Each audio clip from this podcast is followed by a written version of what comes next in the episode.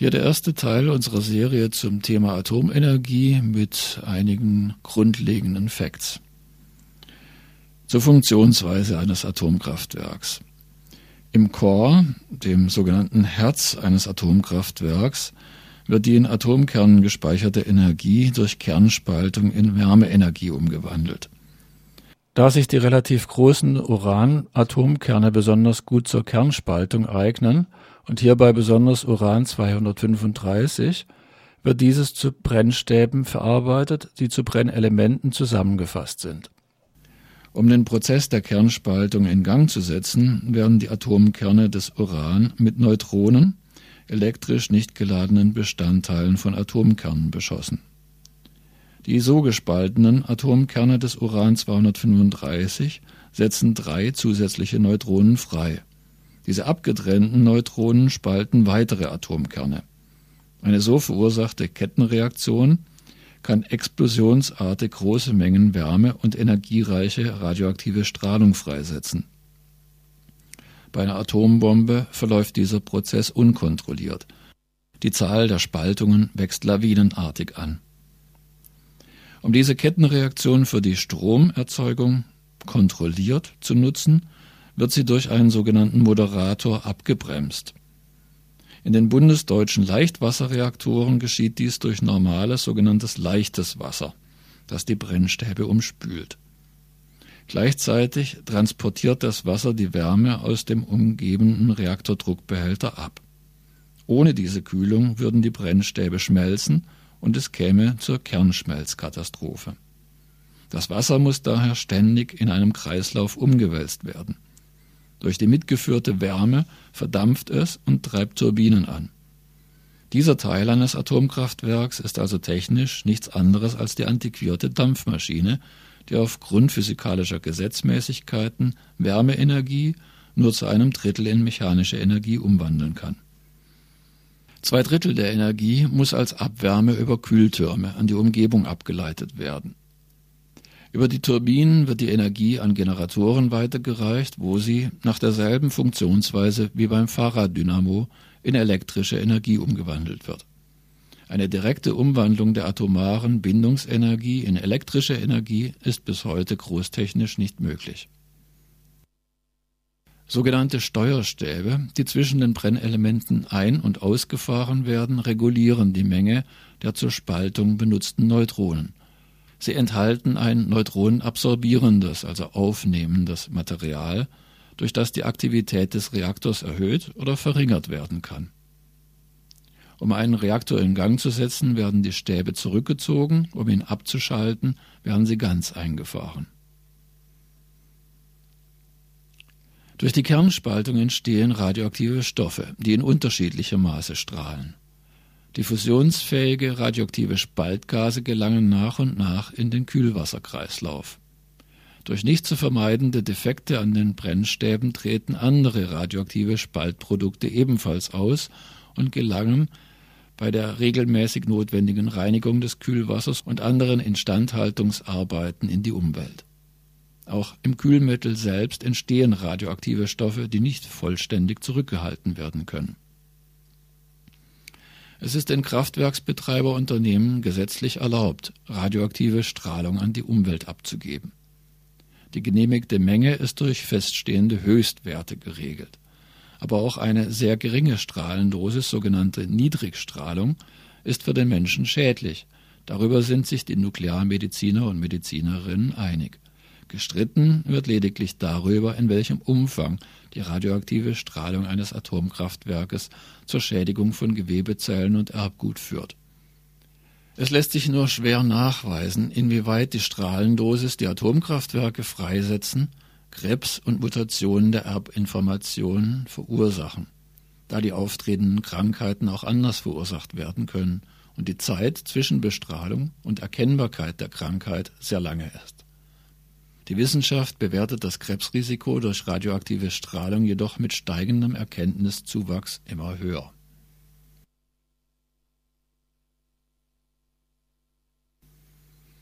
Zum angeblich höheren Sicherheitsstandard deutscher Atomkraftwerke. Nach der Reaktorkatastrophe in Tschernobyl 1986 versicherten bundesdeutsche Politiker und Politikerinnen und die Kraftwerksbetreiberunternehmen, dass ein solcher Unfall in deutschen Atomkraftwerken undenkbar sei. Ein großer Unterschied besteht allerdings. In deutschen Atomkraftwerken befindet sich in der Regel das Hundertfache an Radioaktivität im Vergleich zum Tschernobyl-Reaktor. Und die Bevölkerungsdichte hierzulande ist um ein Vielfaches höher als in der Ukraine. Und hinzu kommt, dass es von der Bauweise keine deutschen Atomkraftwerke gibt. Außer dem schnellen Brüter in Kalkar und dem Hochtemperaturreaktor in Hamm-Üntrop, die beide aus sicherheitstechnischen Gründen stillgelegt werden mussten, wurden sämtliche im Betrieb befindlichen Atomkraftwerke in Deutschland nach Lizenzen US-amerikanischer Firmen gebaut. 39 der knapp 100 in den USA betriebenen Atomkraftwerke haben mangelhafte Betonumhüllungen, die der des Unglücksreaktors von Tschernobyl verblüffend ähneln. Die von General Electric gebauten 39 Reaktoren haben zudem Mängel am Notkühlsystem und es besteht die Gefahr von Wasserstoffexplosionen. Sowohl beim Tschernobyl-Reaktor als auch bei den Reaktoren von General Electric wurden die gleichen Sicherheitssysteme eingebaut. Der internationale Reaktorsicherheitsexperte und US-Sicherheitsberater Richard E. Webb, der das erste Atomkraftwerk der USA mitentwarf und Atomanlagen in der ganzen Welt inspizierte, antwortete auf die Frage, ob deutsche Reaktoren sicherer seien, Zitat, das ist falsch. Jedes Reaktordruckgefäß kann bersten. Das Bersten ist ohne Warnung möglich, denn kleine Risse können sich plötzlich verhängnisvoll vergrößern. Kein noch so massives Reaktorgebäude kann dann diesen Druck aushalten. Ich habe berechnet, dass beim Bersten des Reaktordruckbehälters sein 100 Tonnen schwerer Deckel 500 Meter hochgeschleudert werden kann und dabei das Reaktorgebäude vollständig zerstört wird. Ich habe auch viele Gutachten über Reaktoren in der Bundesrepublik erstellt. In vieler Hinsicht sind die Reaktoren der BRD unsicherer als die vom Tschernobyl-Typ. Ende des Zitats. Ein Blick auf die sogenannte Pannengeschichte deutscher Atomkraftwerke zeigt, dass ein schwerer Atomunfall bereits mehrere Male nur knapp vermieden wurde. Das AKW Krümmel war in der Zeit vom 14. August 1993 bis zum 7. Oktober 1994 vom Netz weil bei Sonderprüfungen 67 Risse in ferritischem und fünf Risse in austenitischen Rohrleitungen entdeckt worden waren. Die Begriffe ferritisch und austenitisch beziehen sich auf verschiedene Stähle. Das AKW Brunsbüttel stand zwischen dem 25. August 1992 und dem 16. Juni 1995 still, nachdem 33 Risse analysiert worden waren. Am 17. Juli 1998 hieß es, Zitat, im Rahmen der Revision des AKW Krümmel wurde ein Defekt im Bereich eines Steuerstabantriebes im Reaktordruckbehälter festgestellt. Dabei handelt es sich um einen sicherheitstechnisch höchst bedeutsamen Effekt, führte Energiestaatssekretär Wilfried Voigt aus. Bei einem der Steuerstäbe hatte sich nach Bruch eines Sicherheitsstiftes die zentrale, 22 cm große Sicherheitsmutter des Gehäuserohres vollständig gelöst. Ersten Überlegungen der HEW, die deformierte Mutter in Zukunft ersatzlos wegfallen zu lassen, werde das Energieministerium keinesfalls zustimmen können. Wir werden nicht hinnehmen, dass eine der beiden Sicherheitseinrichtungen im Bereich des AGR unter dem Hinweis wegfällt, es gäbe ja noch eine zweite Sicherung, betonte Voigt. Ende des Zitats. Nach einer Meldung des Ministeriums für Finanzen und Energie. Energiestaatssekretär Wilfried Voigt. Deformierte Mutter im Reaktordruckbehälter des AKW Krümmel ist sicherheitstechnisch bedeutsam. Kiel, Seite 1 und 2, 17.07.1998. Doch die HEW demonstrierte schnell, was sie von der vielgepriesenen deutschen Reaktorsicherheit halten. Sie kündigten an, sie werden den Betrieb ohne die vorgeschriebene Sicherheitsmutter fortführen, und wenn das Energieministerium dem nicht zustimme, werde sie vor das Oberverwaltungsgericht Schleswig ziehen. Voigt erklärte daraufhin, das Energieministerium werde, Zitat, keine Abstriche im Bereich der Anlagensicherheit dulden. Bei einem Schaden im Herzstück des Kraftwerks sei die Devise Dividende statt Sicherheit keine Entscheidungsgrundlage. Ende des Zitats.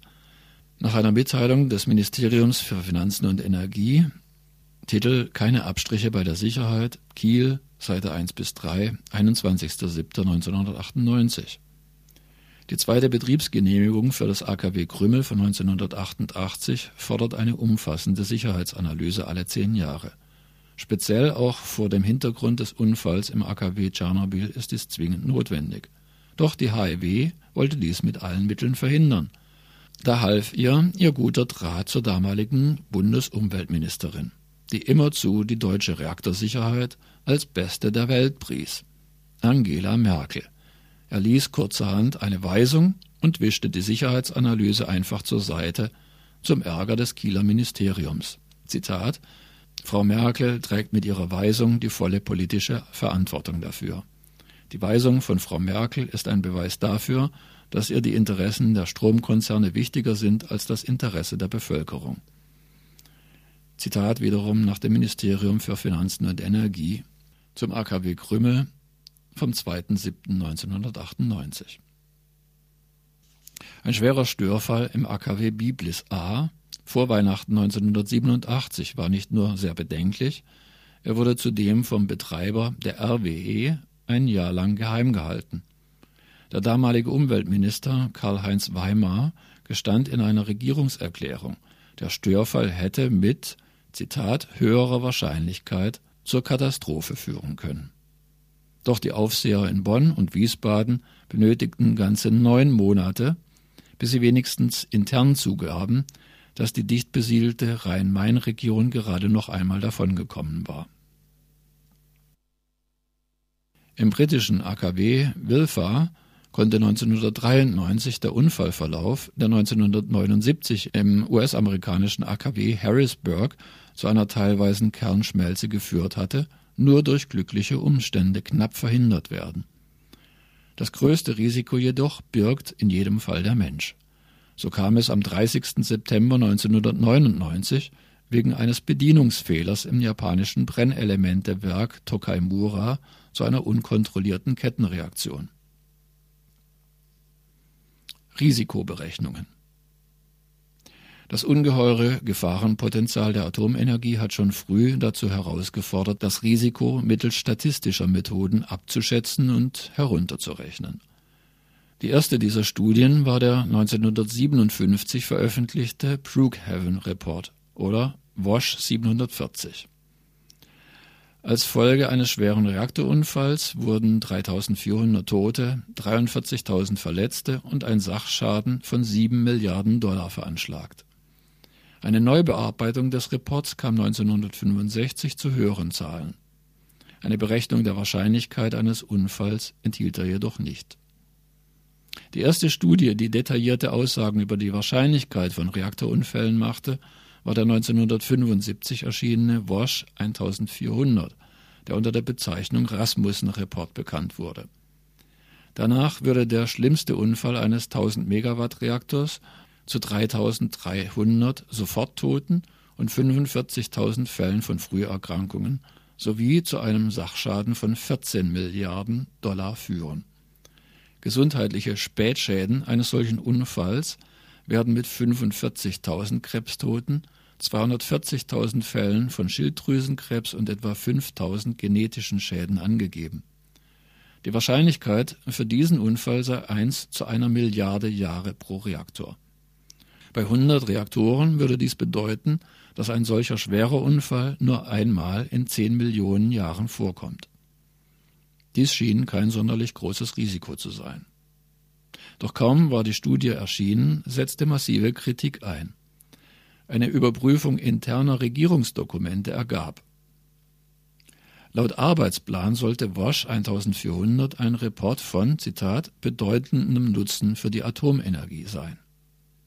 Dieser Arbeitsplan war von einem Direktor des US-Atomindustrieforums und einem Berater der Atomindustrie erstellt worden.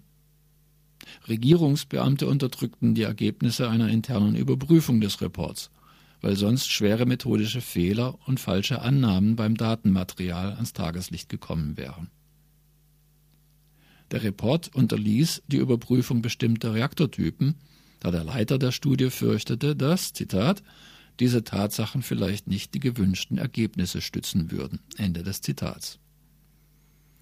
Obwohl in den darauffolgenden Jahren von Fachleuten Kritik an der Fehleranalyse dieser Studie geübt wurde, obwohl diese Ereignisablauf- und Fehlerbaumanalysen, die ursprünglich im Rahmen des US-amerikanischen Raumfahrtprogramms entwickelt worden war, von der Raumfahrtindustrie zwischenzeitlich wegen der Unzuverlässigkeit und darauf beruhender Sicherheitsanalysen fallen gelassen wurde, hat die 1979 veröffentlichte deutsche Reaktorstudie Kernkraftwerke Abkürzung DRS, die Vorgehensweise der Rasmussen-Studie weitgehend übernommen. Sie kommt zum Ergebnis, dass bei dem größten anzunehmenden Unfall, dem sogenannten GAU, eine Kernschmelze mit Dampfexplosion mit 14.500 Soforttoten und 104.000 Spätgeschädigten zu rechnen sei. Die Häufigkeit eines Kernschmelzunfalls wurde mit 1 zu 10.000 Betriebsjahren ermittelt.